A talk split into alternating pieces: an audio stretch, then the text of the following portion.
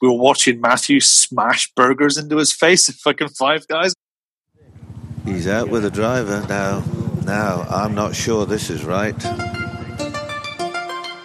Would somebody kindly go and stop him? Give him a large brandy and him down.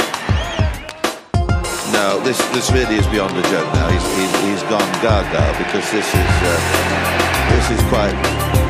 I've never seen anything like it before, and to attempt to hit the ball out of there is pure madness. You seen a worse golf shot? No, answer the question.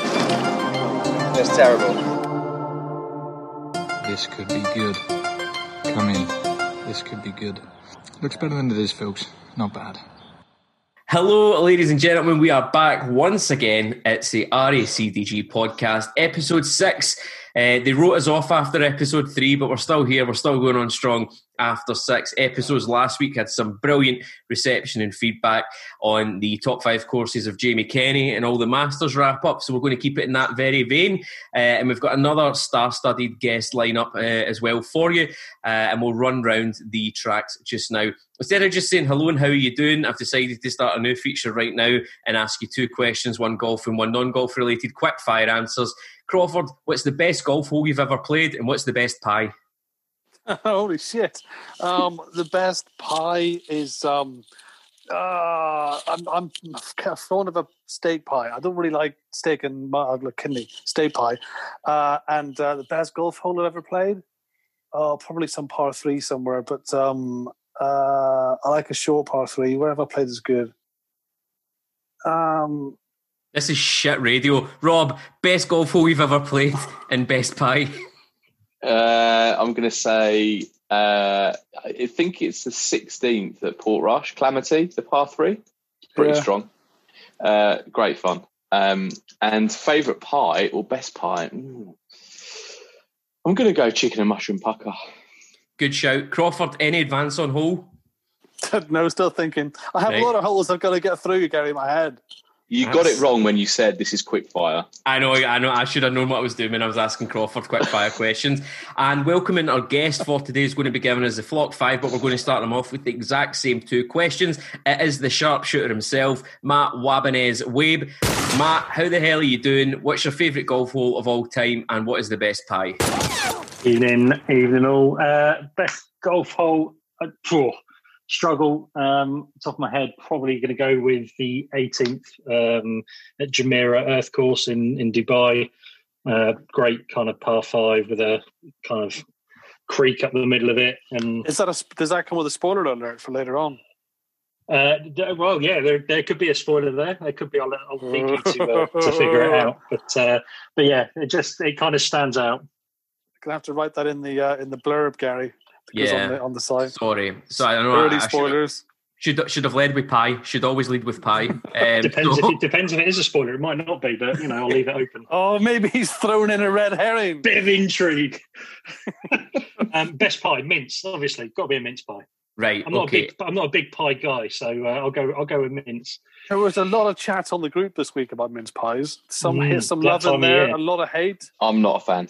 I'm kind of indifferent Yeah. to mince pies. I, I don't I don't mind them. I can eat them. I'm not like I don't crave them. I love them, but I never eat them outside of December. But No. it's just one of one of those things that reminds you of Christmas, like um, mince pies, Michael Bublé, and uh, family disappointments. So it's all Christmas. Yeah, I think it was uh, the, the shut champ, Mr. Lovejoy. He said he hated him as a kid. They got to about twenty and went, "Oh yeah, they're they're a great thing." And I, I agree. I hated him as a kid, and then uh, as I've old, got older and mm, I wouldn't say more mature, but I've, I've definitely got older. Uh, yeah, Here's, Good here's the problem that I, the issue that, oh, that I've always had with them is that, but they shouldn't call it mince. Mince is a thing with meat and onions and gravy. Why is it called mince? It sounds disgusting in mince pie. It's not Also- mince. Also, It's like pies. fruit. Pies are a very dangerous thing to just take up when you're twenty. That's.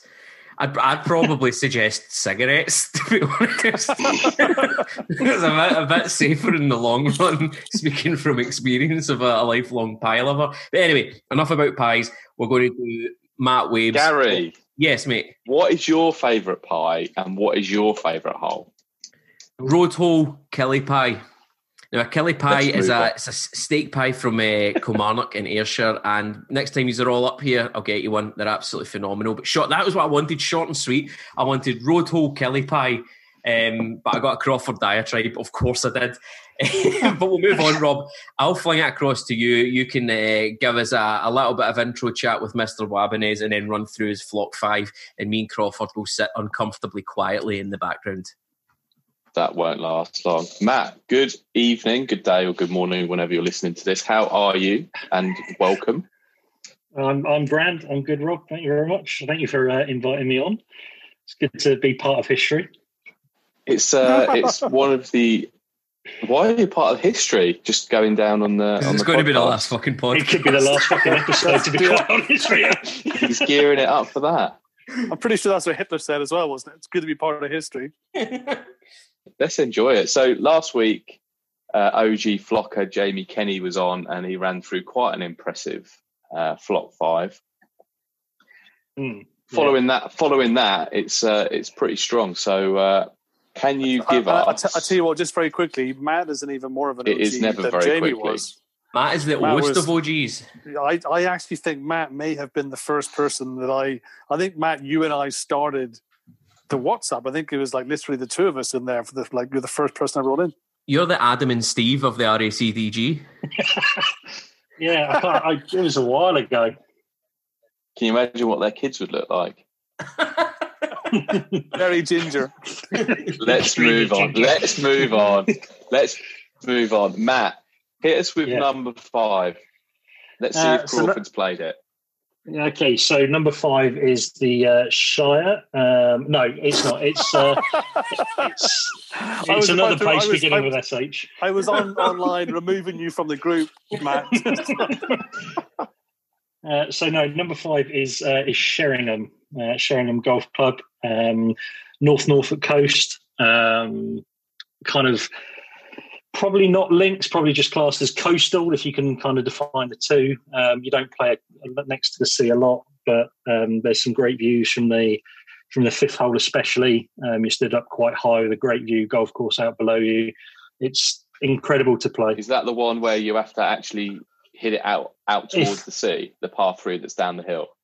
Uh, no, it's par No, five. it's a uh, par five's The, yeah, it's the f- par four beforehand. Um, Yeah. and it is, yeah, if the wind is blowing in off the sea, yeah, aim it out there and try and bring it back to the middle. But uh, I've played it on a still day and it's glorious. I played it on a windy day and it's fucking horrendous. But it's, um, yeah, it's just just good fun. Um, so yeah, that's uh, that's number For- five. For, anyone who has anyone who hasn't been there, Sheringham is like a big long rectangle of land next to the sea with a big hill in the middle of it.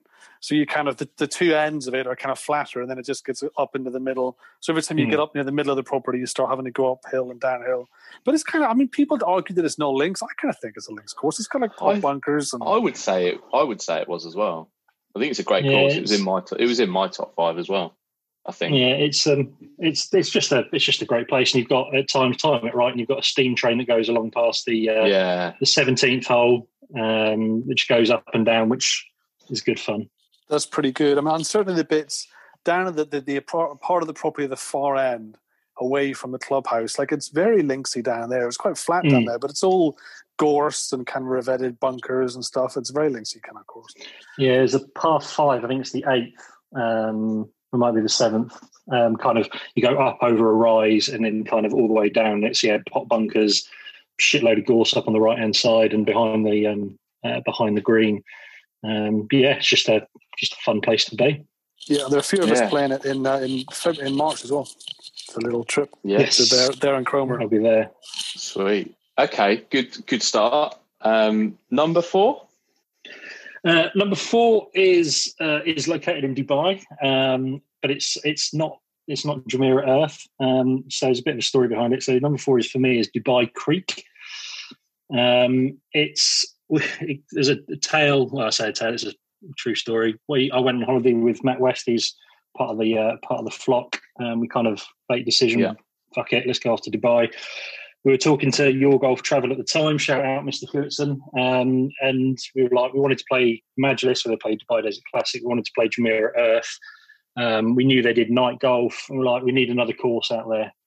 And your golf travel went, oh, play Dubai Creek, it's quite nice. And we're like, all right, we'll throw it in as a filler course, um, play it first, get it out of the way, and then leave the good, the big courses to the end.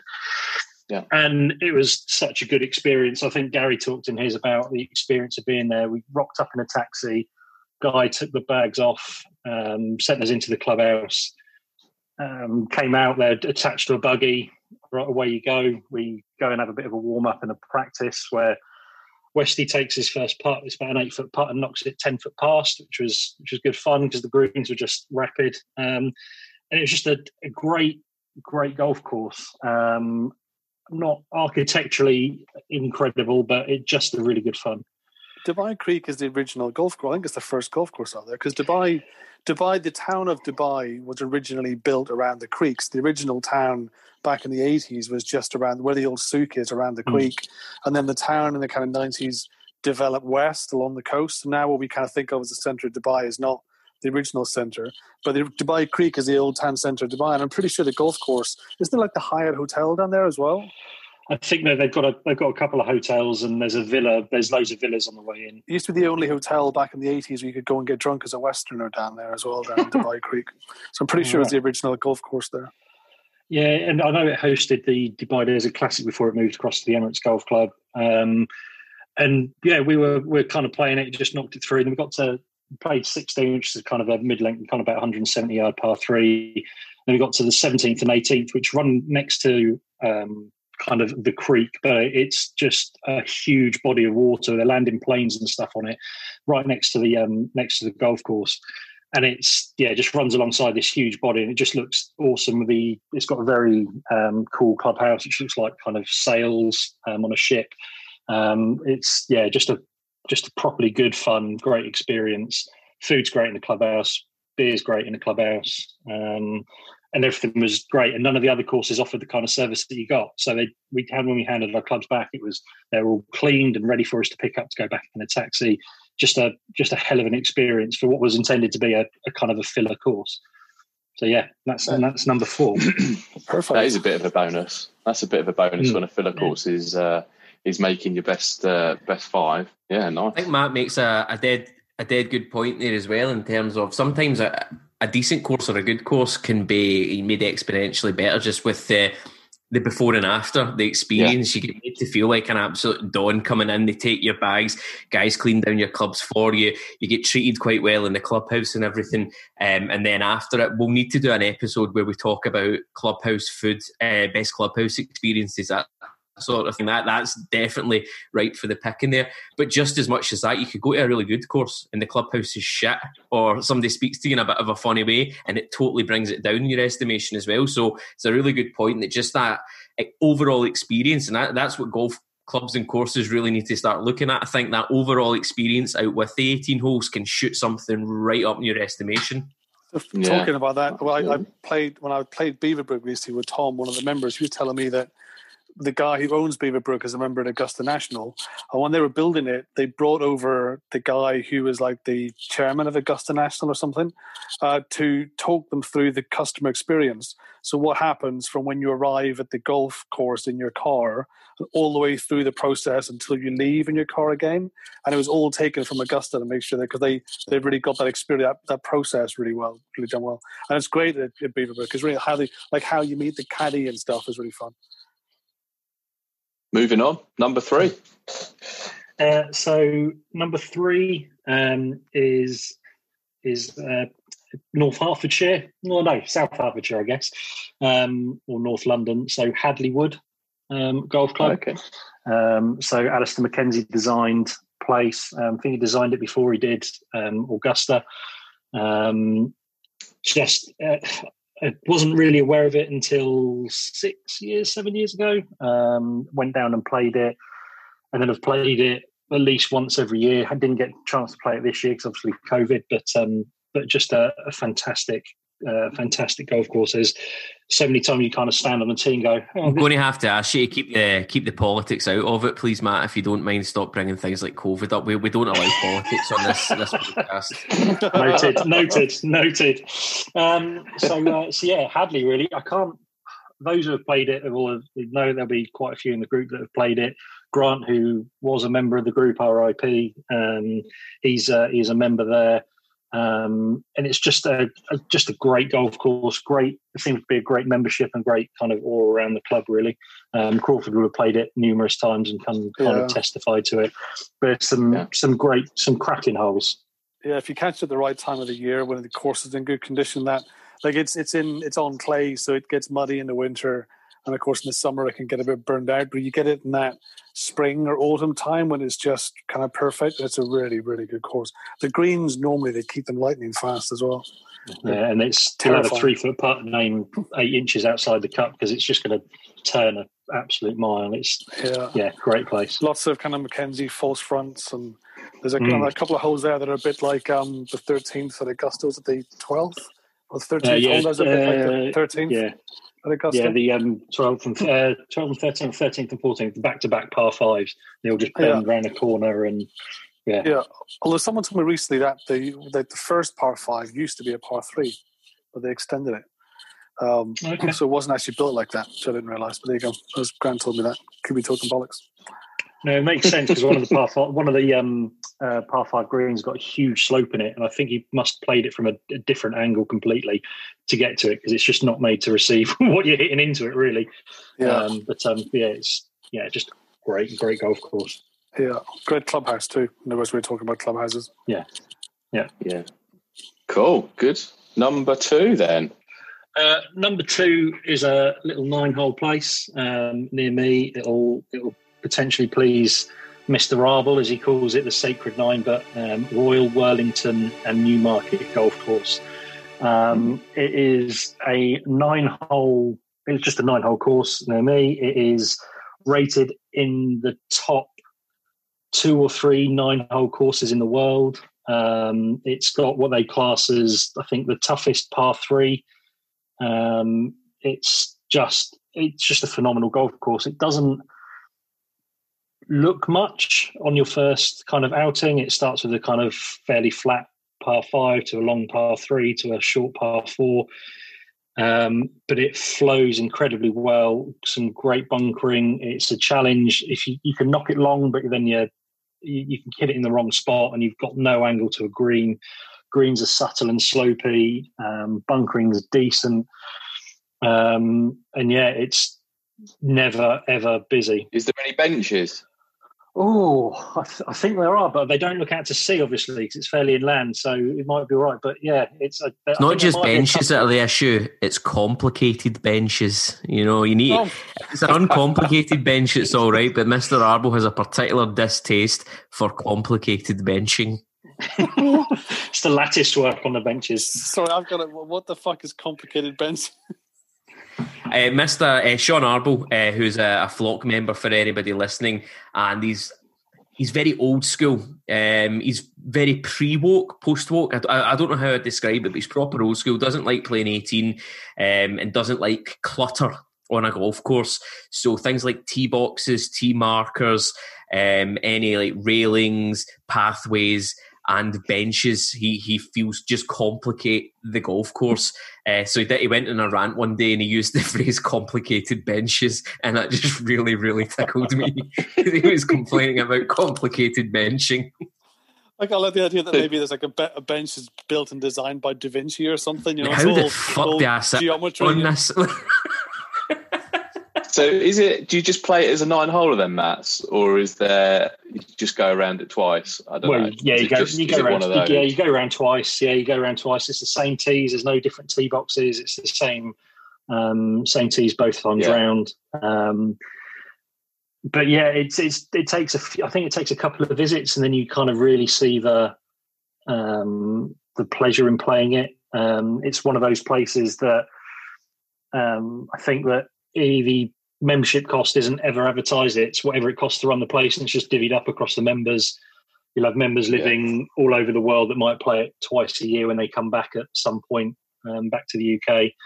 Um, the car park is ridiculously small, um, holds probably about 12, 15 cars. Um, I think Cambridge University play all was- their matches up at Royal Worlington as yeah, well. It's Cambridge's home course, the way the Huntercombe was Oxford's home course. Yeah.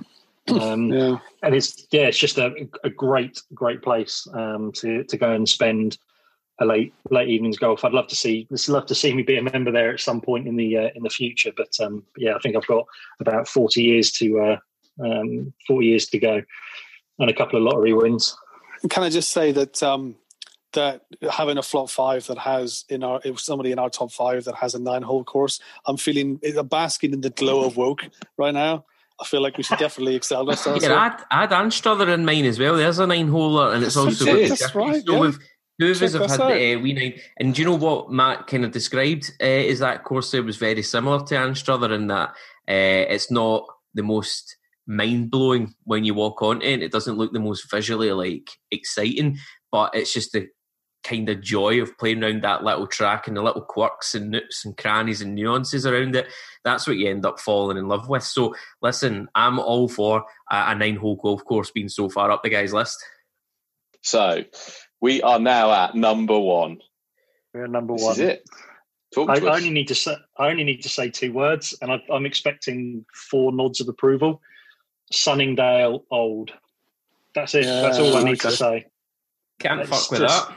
No, It's a yeah, just it's just a phenomenal place to to again to play golf. It's not overly long for those who haven't played it, um, but it's it's great in all the right places. It's um, it challenges you off the tee, it challenges you on the greens. It's it's just great. The whole Sunningdale as a place is just fucking awesome. Um, Yeah, but yeah, the, the old course is amazing.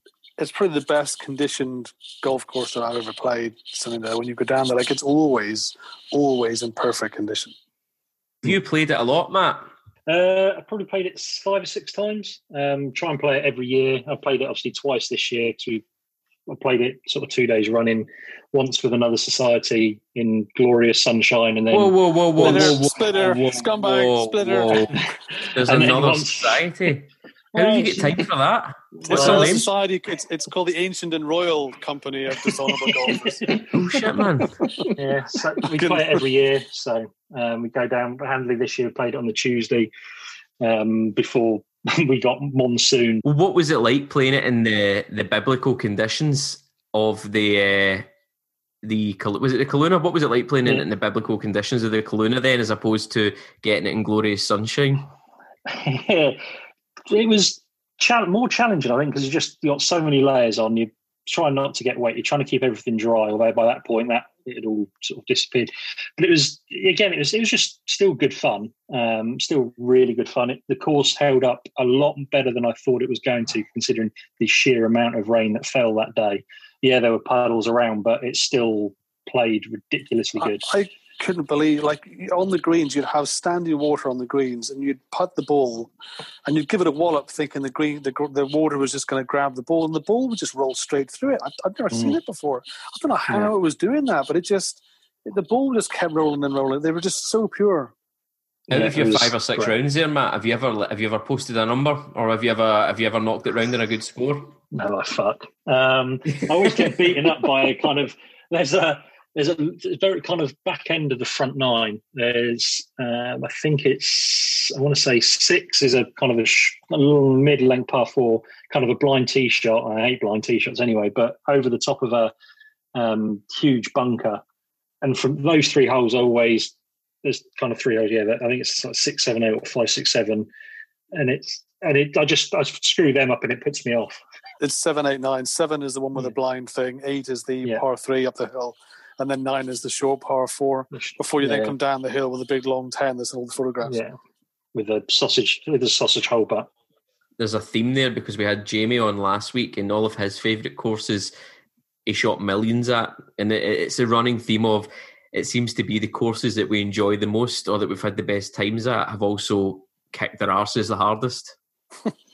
Yeah, it's the, the yeah. Well, I guess you're out there for long enough. You see you see so much of the course, but um, but yeah, it's I, I kind of try, tend to start well. The first on the old is a par, just a par five, a real gentle par five. So you're like right, make birdie or par, move on. Second just kicks you in the balls because it's a horrible golf hole, but it's it's also really really good. Um, really short drivable par three, and you think right, get into the round, and then it just kicks me in the teeth and then I kind of tend to struggle kind of back nine after uh, after that. So See that par three, the the first par three up the hill on the old, it was at the fourth or something. Fourth, That- yeah. That, yeah, like it's it's a way. It's like 120 yards, boys. We haven't played it, and every time I play that, I like I always under club. I always end up short. It always ends up in a four or five. It's such a difficult hole, Mm. and it's only Yeah. 120 yards. Yeah, it's just a, a flick in and try and hold a putt on a fairly slopey green. Matt, that is a very, very good flock five. We have Thank you very decided to add one more question. Oh God. Yeah. You're our guinea pig, Matt. Oh God. okay.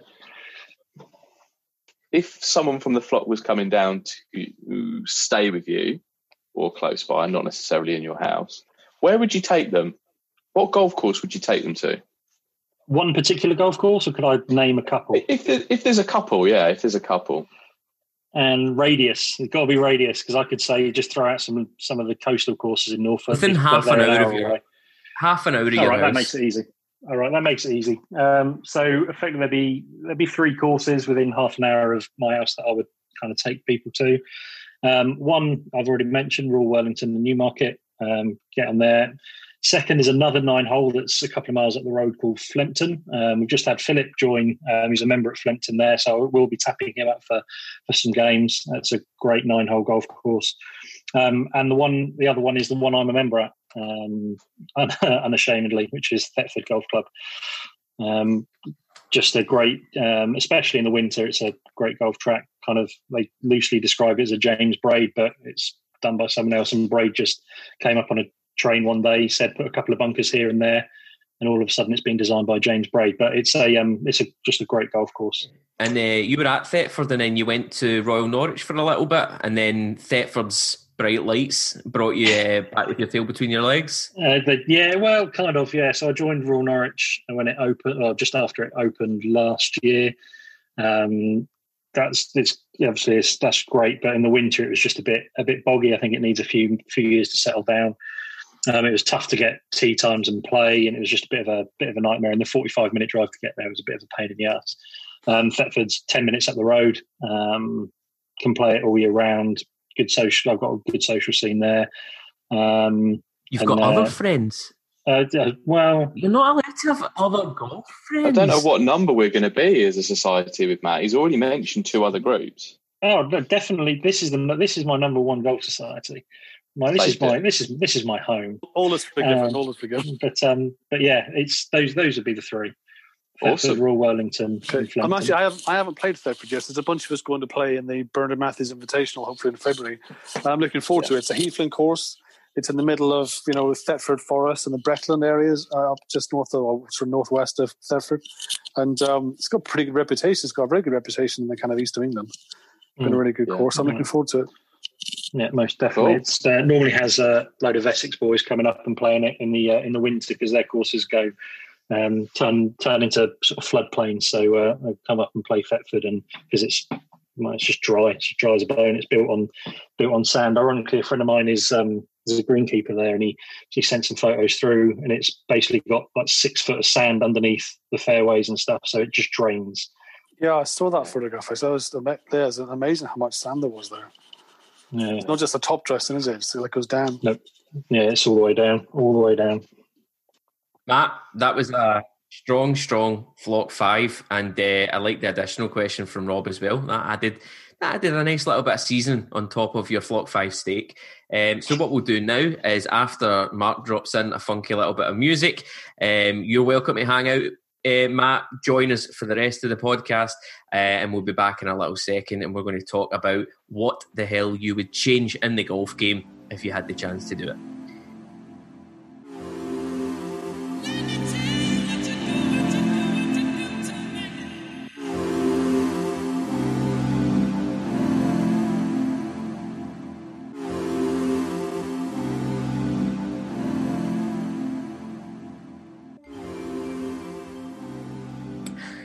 Right, we're back. Part two of the podcast. CAD, last chance, best par three.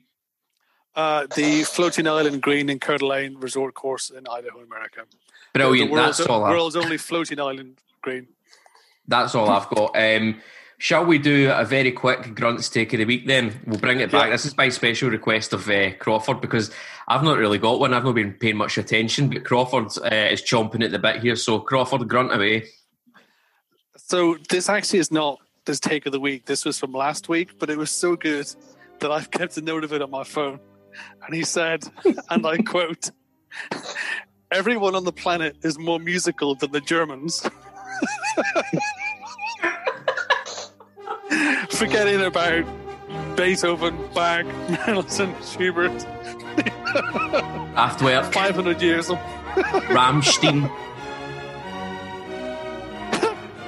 I don't even want to know what the context of that was. Right, we've, we've, we've lost Crawford. We've lost Crawford. Rob, you crack on with the next section. We'll let Crawford compose himself.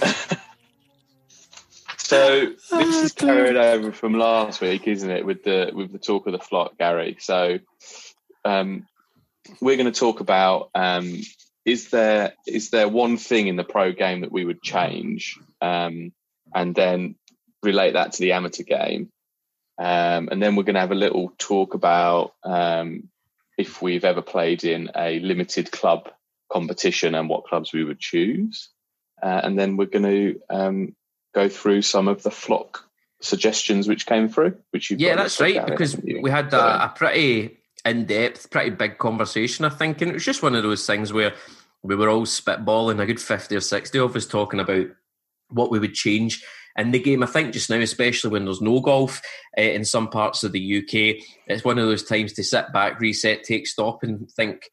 You know what would we change about how how can we make this game better going forward? Because golf is one of the games that doesn't really seem to change and adapt maybe as much as it should. So it got a bit fun. I've got loads of screenshots from the main thread uh, where everybody was talking about it, but I thought we'd go round the houses here first, and we'll do we'll do one question at a time, and we'll go around the house with it, um, and then yeah, after that I'll look at some of the flocker stuff. Yeah. So. Start off with you, Roberto. Uh, in the pro game, you're allowed to make one change to the professional game. What would it be? Do you know what? I've been thinking about this, and I can't really think of one thing that I would change. I think the the least enjoyable um, parts of golf for me are the kind of smaller events where you've got um, not such a high percentage of the better golfers playing. So maybe something like reducing the tour to 100 or a combination of both the European Tour and the PGA Tour. I don't really have anything specific about the game. I like, uh, you know, I think maybe someone else will say something about rolling back the ball or, you know, something like that. No, there isn't really anything I'd change. Sorry about that. Matthew Wabanez, what about you? Give us a better answer than that shit. Oh, I was hoping to kind of stay in the shadows here. I, I'm kind of the same as Rob. I didn't Oh, really get fuck's involved in the chat. Um, short of allowing the pros to wear shorts, but I mean, it's it, there's not huge amounts. I'd like to see more variation in the courses they play. Probably, if anything. I Um, had shorts down in mind. What? I think that's a very valid answer. That's a good Yeah. answer. Goes with fucking shorts. Get the calves out. But um, but yeah, I think variation in courses rather than just the constant lush green hit it, hit it as far as you can, hit a wedge. I think the European Tour probably does it better than um, than the US. Um, but um, but yeah, that's that's probably my change. I think. That's an interesting one because that one came up in the thread a few times as well. The Yeah, variation of courses and the fact that links courses are like criminally underutilized, especially in the Euro Tour. Uh, you even think back to this summer, and I know there was reasons for it logistically, but they did five or six events in the UK, and it was all middle of the road parkland courses and stuff, Mm. rather than look at all those links courses that. Especially when they've not got a crowd, so they don't have to think about getting grandstands in or the, the size of the place. They could Yeah. have up so many good links courses. That was a good opportunity. That was a good opportunity, wouldn't it have been? It yeah. was, but I think it was there was that whole bubble thing, wasn't it? There's Yeah, hotels yeah. on sites, and but but yeah, in Yeah. an ideal world, throw them out at some godforsaken links place in um, in Wales, and and let him let him go to town and see what see what happens.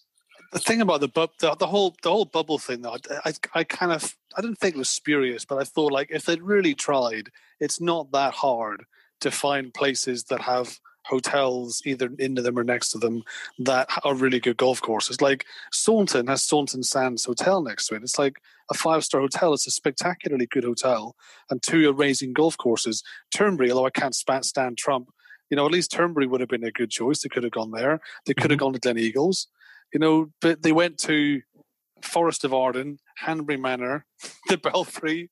Like it really wasn't difficult to make better choices, but what can you say? They did anyway.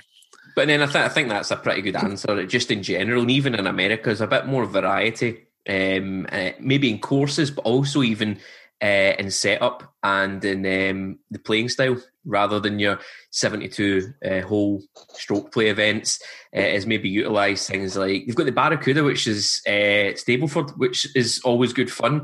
Uh, it's an event with a field that's not very strong and I would never usually watch it but because it's a slightly different scoring template they've got there, then it's always actually worth tuning into. Uh, I know TV people hate it, but match play, I always find match play good fun. If you've got the top 64, you can always end up with a shiter of a final, but the top 64 is so strong and so deep right now that that's a lot less likely than it maybe was 10 or 15 years ago. Uh, Crawford, what's your one change in the pro game?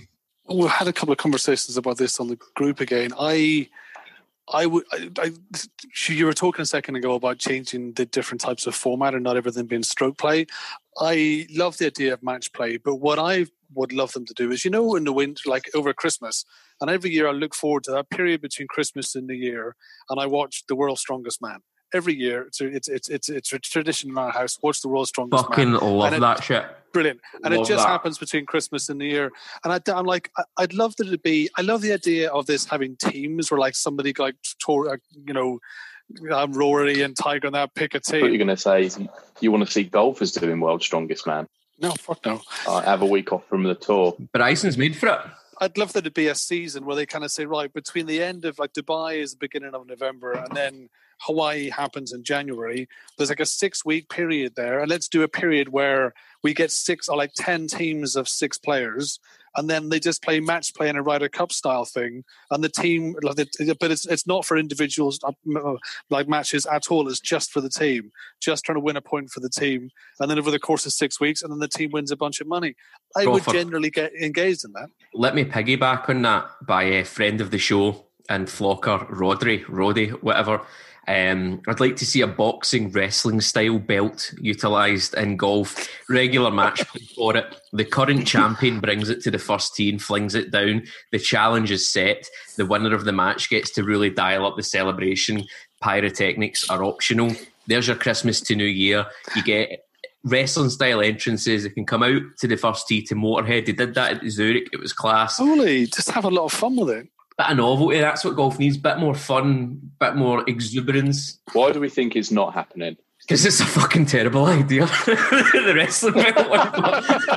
I don't mean I don't mean the wrestling. I mean in general, like Well, you know, because the- all the people hate we're change. About. And golf, people who run golf hate change, and they're all old men that sit around in jackets and ties and don't like the idea of doing something that's different.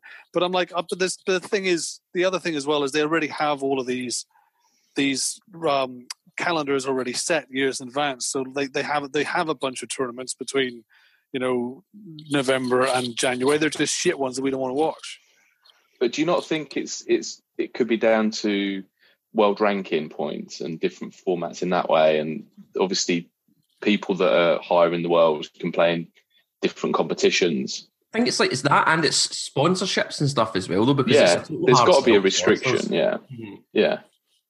But I think that like like when it comes to, it all comes down to money at the end of the day. And Yeah, I think exactly. that if, if you if you were to go along say to the people, right, the guy the the, the thing about the the IPL, was it the new golf league thing?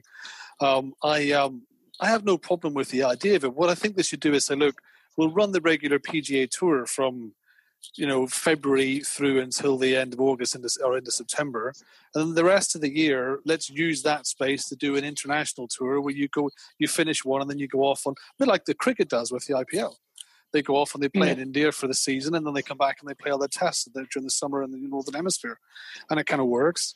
Um, but um, you know, and, and spend the money doing that and doing something interesting, so you can do both things. Because I don't really want to lose all of the tourist stuff that I really like. I really enjoy Torrey Pines. You know, I really enjoy um, Phoenix. I enjoy you know all the majors, and I enjoy you know Memorial, and I like all the stroke play and the traditions and all that. I don't want to. There's lose a all lot of nothing and there's a lot of filler that you can fill with other really good stuff. from from the end of the FedEx Cup until Torrey Pines, there's fucking nothing of interest that happens in the PGA Tour. So why are they spending money or throw money at it? The answer, of course, is that the, the people lower down the tour love those those this the fall season because they make more money out of it. That's the times where they get Yeah. the FedEx points. That's where they can get their points, their monies, get it in the get it in the bank. Yeah. I'll give you a legit one, right? Pro game, and this would negate having to roll back the ball or change any of the equipment. And a few people suggested this as well, so I'd like your thoughts. Take away yardage books and take away green reading books. They get the markers in the middle of the fairway or they get the stakes on the side of the fairway. Use the same equipment, use the same ball, but you need to either pace out your yardages or go by feel, by look, by guess. And on the greens, you need to read them yourself as a pro. What do you think? I would hundred percent agree with green books. I mean, the green Yeah. reading should be a skill, and it should be you know a skill that the um, uh, that the, the player and his caddy has to do just by eye. Not just the player. I mean, yeah, I, yeah, I, I can see the argument in that, but there is, you know, caddies need to earn their money, and like if you go, we go on to play in a course with the caddy. There's something that's great, that kind of team spirit you get when the caddy gives you a line and you hit it and you, you drop the putt, and it's kind of it's a it's a fun experience. So I'd be happy. and you can blame him if you miss. well, there's that definitely. Shout out Alan Martin. you know, so I don't like the idea of Green's books. I mean, even things like, you know, the problem is that some people are really good at reading Green's books and some people aren't. Some people like DJ are not very good at reading just in general. Um, and uh, and he has, so people like, um, people like Bryson have an unfair advantage because they have like two GCSEs rather than none. Yeah, but DJ didn't. DJ doesn't. His, his Austin, his brother, does. He's so involved with all He's of his outsourced stuff. it. Sensible. Yeah. It's just it's less to think about, is it? See ball, hit ball, and in fact, like take away the um, take away the green reading books, and I think there's a few in the group. I'm one kind of loosely that aim point then becomes such a such a tool, aim point express, Yeah. um, to, to to kind of help help read it, and it's it's probably ultimately quicker than trying to decipher thirty two thousand arrows on a tiny greens book to tell you which way the ball's going to go. But ultimately, it all goes to Mexico City, doesn't it? That's that's the rules. Isn't it? That's part of DJ's super charm, though. That that's why DJ's so good because I, I think it was um, Rory or somebody made the comment that he is so much smarter than he lets on because he picks and chooses what to care about and what to stress about and what to get involved in. So if he can get Austin to read the greens for him and just say, "You put here, aim here at this strength," that's uh, that's something he doesn't need to worry about. So he can then use his Yeah. brain power, however big and strong that might be, uh, to worry on to worry about something else. So like the guy's a genius in the thickest way possible. Hundred percent. What's that old, the old saying? No one's too stupid to play golf, plenty of people are too clever. Exactly, exactly. And I, I bet you'd claim to be too clever, Crawford. That's that Oh, sounds like always- something out of your excuse book, mate. that was my problem. Okay, so we move on to the next little question then. Um, same sort of idea, but one thing you would change in the amateur day to day game that would make your life or the flock's life or your club's life a little bit easier. And uh, we'll go, Crawford, we'll let you go first in that one. I think we all know what I'm going to say here. Um, I think that we need to stop this ridiculous um, concentration on fast golf. We need to slow down. Uh, we need to take our time. Oh my God. we need to we need to go six seven hours rounds is what golf should be. We need to have benches all the way down the fairway to have a wee rest. we need to have deck chairs around the greens so that before you putt you have a wee wee, wee pause, just whatever. You need to have bars at every every tee box to have a wee stop and a, wee, and a drink and a bit of food. The, And at thing is, at oh, the- Crawford, And at the, at the ninth, you should have to stop and have a three course meal every time you play golf. I think you may be achieving this through osmosis because I've played with you a few times and the rounds have lasted three and a half hours, but fuck me, they felt like six or seven hours. So you're onto something there. you're definitely onto something. That's because I've played 175 shots in those three and a half hours. Rob, I seen you clenching your fists. I don't know if that was in celebration or in non agreement. So was that yours or have you got something else? It, it was mine, and I think we're obsessed with it in the game. Um, and I think that the, you know, I think Crawford and I kind of agree is that what's the rush? I mean, at the end of the day, if you want to run round, run round. But if you want to take your time, take your time. I think I, I played. This isn't at my current club, but in in my previous club, there was a competition, and we finished, and we got into to the clubhouse, and the first thing people would say is, "Got around in three hours 20. So what? Like, is it a race? Here's, here's your medal, mate. Go for it. and, and and to me, like it's a bit of recreation, isn't it? Like, yeah, you don't want things to take five hours and five and a half hours and, and that sort of stuff. But as I said, you and I have often I've often said, Rob, you know, I love playing golf, and five hours in a golf course playing golf is better than three hours in a golf course playing golf. It's an extra two hours doing something that I love. Why would I not want to be doing it? But I still moan about slow play. I was going to say though, is there a distinction, Rob, between people playing slow and slow play? Because Absolutely. people playing Yeah. slow with you can be a pain in the arse, but slow, leisurely play, a nice walk around the course taking four and a half hours Yeah. is one thing, but watching Yeah. somebody play slowly alongside you can be an absolute pain in the hoop. It is, but I think the problem a lot of the time that it's it's people aren't ready to play. It's not the amount of time they spend over the ball or anything like that. Uh, and I, I mean, a lot of guys I the guys I play with, it's they're all ready to play. We know, you know, we kind of know, but it just seems to be, you know, you're sort of thinking, what are you? Because people have stood over the ball for like 15 seconds. You think, what are you thinking about? Just hit it. The more time you spend thinking about it, the worse it's going to be. Like, just get up and swing. I can't. I can't take away quick enough No. when I get over the ball. I don't want thoughts in my head. That's a bad thing. So yeah, you're right. There is a difference between playing slow and slow play. Yeah. But I do think that if I had the choice, I'm much less annoyed by a round that's a little bit slow and having to wait to take shots at people in front of me than I am by people up my ass hassling me to get around a golf One course. hundred I find that extremely annoying. Yeah. No. One You hundred. know, when you like, there's nothing worse than somebody behind you, and then you're there huff, huffing, huffing around. And there's a couple of courses that historically, you know, pride themselves on being really quick courses where like nothing. Is, and like the thing that drives me mad, like I, the number of times you go to a place and they go, oh, "We're we're a quick golf course," like it won't take you much longer than three hours to get around. It is total and utter horseshit. I uh, every time that I, I remember playing it. Remember Matt? We went to Deal last year, and they're like, "Oh, well, you going to say Royal Cinque Ports. yeah, you, you, tee, you tee off late. Oh, don't worry, we're a three-hour golf course. You'll get around quickly. Where we fuck? It was a five-hour round at the absolute very least because a couple of old cunts in front of us were playing a medal match and taking ages to put out.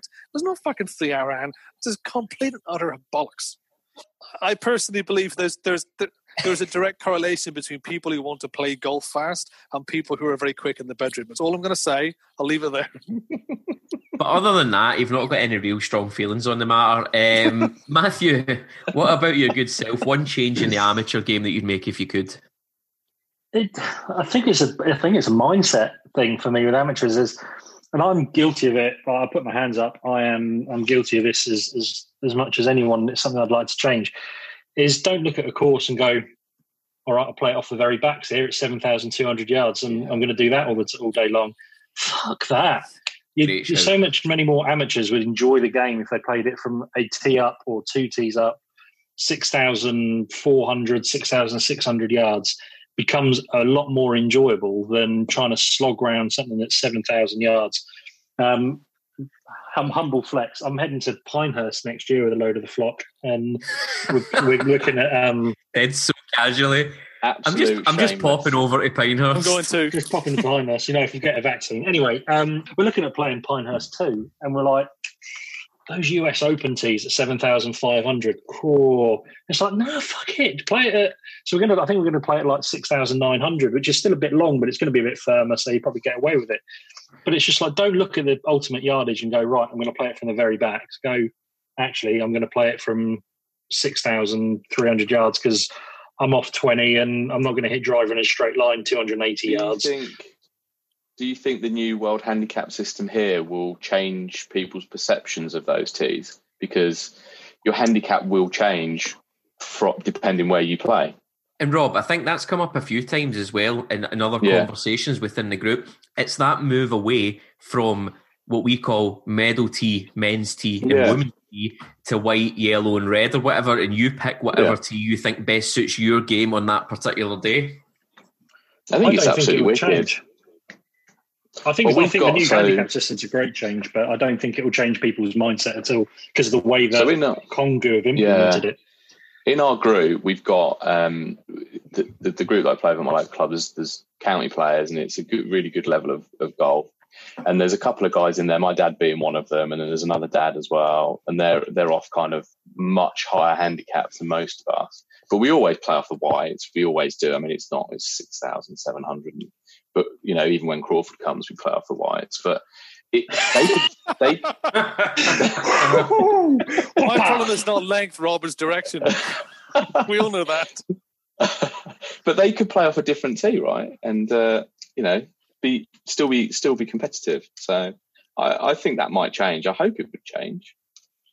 I, I, my- I It- as well. it- I think I agree. To think the, the the WHS was an opportunity that they squandered because we we did this world handicap system and then we didn't make a world handicap system. We call it Mm, that, but it's all fucking different.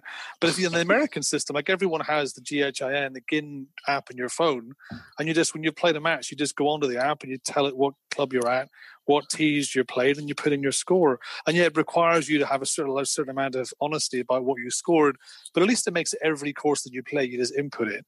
Whereas now we can still do that, but you've got to go tell the pro, and you've got to go find no the computer. You got It's no you know, it's- different. No, not really, not to Okay, the, the old but- system. So So yeah, I think it was. I think it was a big opportunity missed.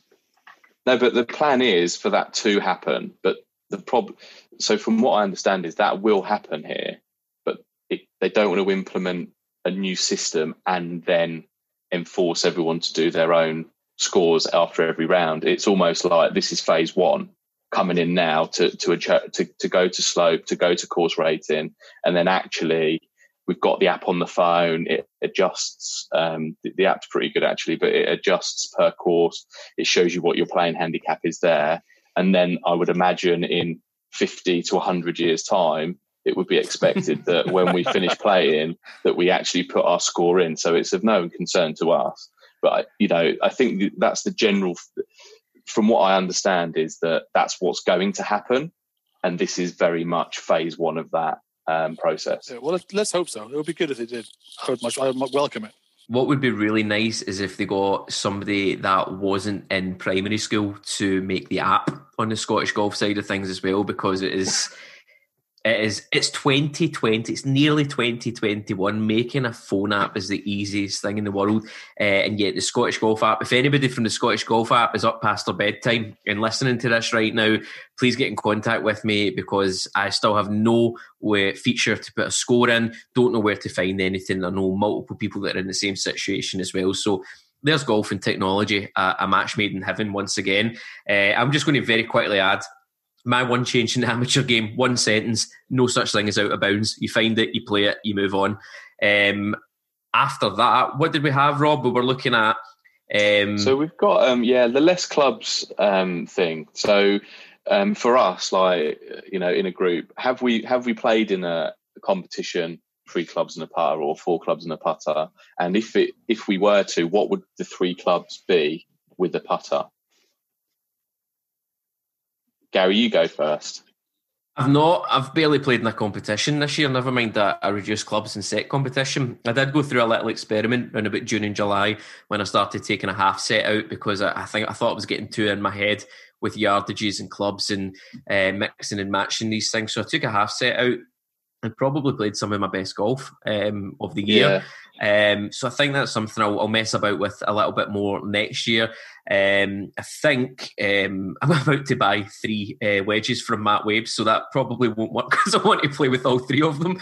Um, but uh, if I was to take three clubs and a three clubs and a putter out to to knock it round, three wood, seven iron, fifty six degree wedge, and a putter, and I reckon I could get round without too much deviation from my normal golf round with those four clubs. Yeah. What about you, Matt? Yeah, I was playing that over, and I've not played in a um, like three clubs and a putter, four clubs and a putter before. Um, we, our club does one every New Year's Day. I should really enter it, but I'd probably similar to, to Gary. It'd be um, uh, probably I'd probably go hybrid, like a four iron hybrid, um, a seven iron, and then like 50, 54 wedge, and then a putter, um, and that that'll do. That'll that'll do it. I think. Cad. Oh yeah, it'd be the same as Gary. Three wood, six iron, um, fifty six, and then uh, and then a putter. Um, and I'd still be shit. so it's. Have you played in a competition of that? I'd still hit. I'd still hit my tee shots off to, off the planet somewhere. Have, but you haven't played in a comp either. Uh, I have to. I did one in Essendon a while ago, but um, Yeah. I don't forget a couple of years ago. Uh, it was all right. I, I enjoyed it. Yeah, I did, I did one a few few years ago, and uh, exact uh, hybrid seven iron, nine iron putter, shot four over. Thanks very much. See, but th- that's the thing. See, when you've got the decision taken out of your hands over what club Yeah. you're going to hit, that's one less thing for you to second guess or question yourself about. You're hitting a seven iron and you know you're hitting a seven iron. It's just how hard's going to hit that seven iron rather than messing about with different clubs and different strengths of strike and everything. So I quite like that aspect of it. Or in my case, Gary, am I in the hedge 150 yards away, or am I in the hedge 160 yards away? how far out of bounds can I go?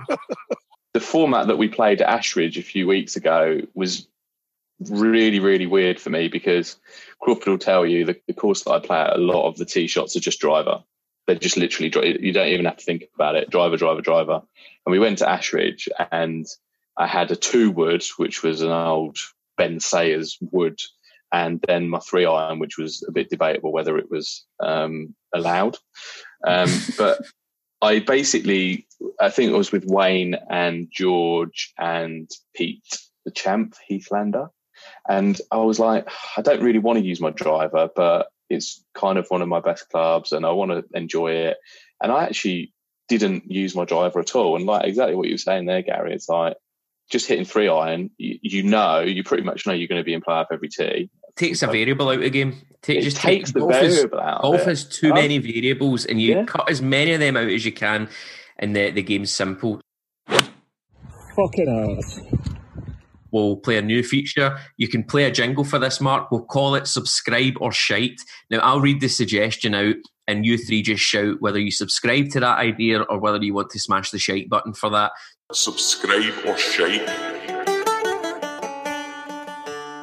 so just shout subscribe or shite when i read them out to you and we'll see which has the most subscriptions at the end. Uh, so dancing bowling winning gary um, says no green books and a shorter ball Subscribe. Ooh, I'm not a fan of the shorter ball, but yeah, no, I'll subscribe to no green books. I would be the same as Matt. I would say uh, subscribe to the no green books, but shite to the shorter ball. Right, Matthew Pittman. I like this one. Pros aren't allowed help finding their golf balls other than from their playing partners. So no marshals, spectators, or TV footage replays. Subscribe. Yeah, subscribe to that. Unless I've got John Rhyme in my group. Subscribes all round. Yeah, I would sub- I would subscribe to it, but I think that in practice it'd be very difficult to do once you got players. You got um, uh, uh, spectators. On the final day, there should be a live on-screen indicator of how much a must pit, a missed putt. Fuck me. How much a missed putt will cost a pro? Shite. Shite. Yeah, subscribe to that. Subscribe to that. just straight in with shite. Rob likes it. Crawford's somewhere in the middle. But I'll do it. I'll do it in that period between uh, the end. You know what Crawford was saying, just like November, December. Just do it then, because the novel, the silly season, the novelty season. Yeah, Um, yeah. Let's do it then. Craig McGeoch, um, who had some very controversial uh, thoughts on Lee Westwood. Sorry, Craig McGee.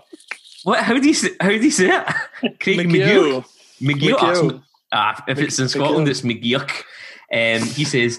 OBs fucking everywhere. Think Takeshi's Castle levels of impending danger on every golf course. Subscribe. Subscribe definitely. Uh, yeah, go on and subscribe just for the lols. Don't want it in the amateur game, but it could be fucking hilarious. And like, Yeah. you know, do you remember um, what's his name? Whenever Bryson the other day was like spraying it around a little bit, and it was the best bit of television I've seen all year. Watching him spraying it. Imagine having to get on the on the cards. When he got when he took the ten Well, yeah, and he kept putting it over the fence, and he, he was trying to like screw it from it, under the he fence and the stuff. card and go back to the tee to hit another one. Just having to I like- do that. I like that one. again. Um, Neil McCloy, uh, public voting for weekly pairings, um, or I'm guessing three balls and mics on the caddies. Yeah, subscribe. I loved it when Yeah, the European subscribe. Tour did it. Just Had the um, Yeah. had mics on players and stuff in in COVID. So yeah, subscribe to that. I really like it when Tim Barter interviews them on the course. That's one of my. He's a family friend of yours, isn't he, Tim Barter? He is a family friend, Gary. Yeah. Everyone's a family friend of Rob. Um, the uh, yeah, I, I I don't mind the idea of the miking thing, uh, whatever. The pairings is okay. I think the problem is that if you let the public do it every time, you have the same pairings every time. It's like that old Boaty McBoatface. Like we're all fucking. They, as when everything evens out into the main, we're all fucking idiots. and last one, uh, a couple of people said this one, and it's the obvious one. Persimmon and Balata balls only, or the general rolling back of the ball, one ball across the board, a more spinny ball. So we'll just, in general, um, we've got four minutes left before our recording goes kaboom. Would you change the ball, subscriber or shite? Shite. Shite. Shite. Grant Hutton is about, Grant's going to have an aneurysm listening to that. But I've said before that I think they should li- they should limit the, de- the the degrees you can have in your clubs. So if you like to, to what thirty five degrees, if you have an eight degree driver, you can only have a 43, 43 degree wedge or or iron. Or if you want a twenty degree driver, you can have a you know um, fifty five degree. So you can you can have a flat driver and you can hit it miles, but then you're in the rough and you've got to hit it out of the rough with a seven iron. It's a lot of maths going into that, though. That's a lot of thought. Yeah, Should we just get them doing weights during the during Christmas? Push ups and weights. Yeah. Yeah. Between shots, you need to do reps and push ups between shots. Um, okay, so I mean, that pretty much covers most of what we had to talk about today. Uh, before we do wrap it up, again, we'd like to thank Mr. Sharpshooter, the crosshair man himself, uh, Matt Wabanez, for joining us. That was a really, really good flop five and good contributions throughout. We'll have you Can I on just again. Ask you sometimes. just one question, Matt? Do you do you whenever you assassinate somebody, do you like put a little mark on your bedpost, like to just make a note of how if there's someone else that you've killed? He's Have got a like, tattoo whole- of a te- he's got a tattoo of a teardrop under his eye. he's got like he's got like four now. I've got a, uh, I've got, I've, I've got like a um, an honours board on the wall, and I just, uh, I just inscribe. He gets, he gets, uh, he, he gets like a ball marker from the course that they're a member at. So he's got like a little Dornoch ball marker up on his wall with a little tombstone above it. yeah, but not from the proper course, from the shitty one next door, not the proper one. He's He not allowed in the that one, proper so- one. not allowed in that one. no, brilliant stuff all round. Uh, before we wrap up, guys, you get anything exciting coming up in the next week? I know golf is on its way back. Um, anything planned, or are you just excited in general to get back out there? Can't wait. Excited to get back out there. Yeah, can't wait. I was saying in the chat today that I've I've really struggled with this lockdown more than I did the last one. So I'm really looking forward to getting back out again. I need to get out and play some golf. Brilliant. So when we come back next week to you folks, we'll hopefully be looking ahead to or right in the midst of the return to golf itself. Uh, we'll have another flocker on for their flock five. We're in uh, talks with a few potential candidates at the moment, and we'll find another kind of main discussion topic to run over as well. But we are quickly and sadly running out of time for tonight. Um, next week we'll be recording on Tuesday night because Bake Off is finished and we'll hopefully be out on Wednesday or Thursday. Uh, Aaron will be back looking ahead to the PGA Tour. There's nothing on this week apparently, so um, he's not looking at that just now. Bit of an amateur, did one week and then fucked off, but hopefully And he was late. And he, was, late as well. Just Yeah. fucking nonsense, mate. But he'll be back next week, hopefully. Um, but other than that, no, thank you again very much for taking the time to tune in. We got great feedback last week. We had probably our high, one of our highest numbers of listeners last week as well. So we're hoping we can keep that run up. But before we go, anything you want to finish off with, Crawford? No. Robert? No. Matthew? Negative. I'm all good. Producer Mark sitting in the background?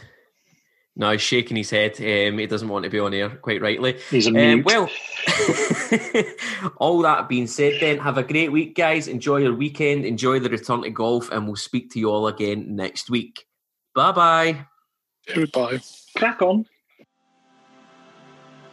Ahí la tiene Maradona, lo marcan dos, pisa la pelota Maradona, arranca por la derecha el genio del fútbol mundial, y es el tercero a tocar para Burruchaga siempre Maradona,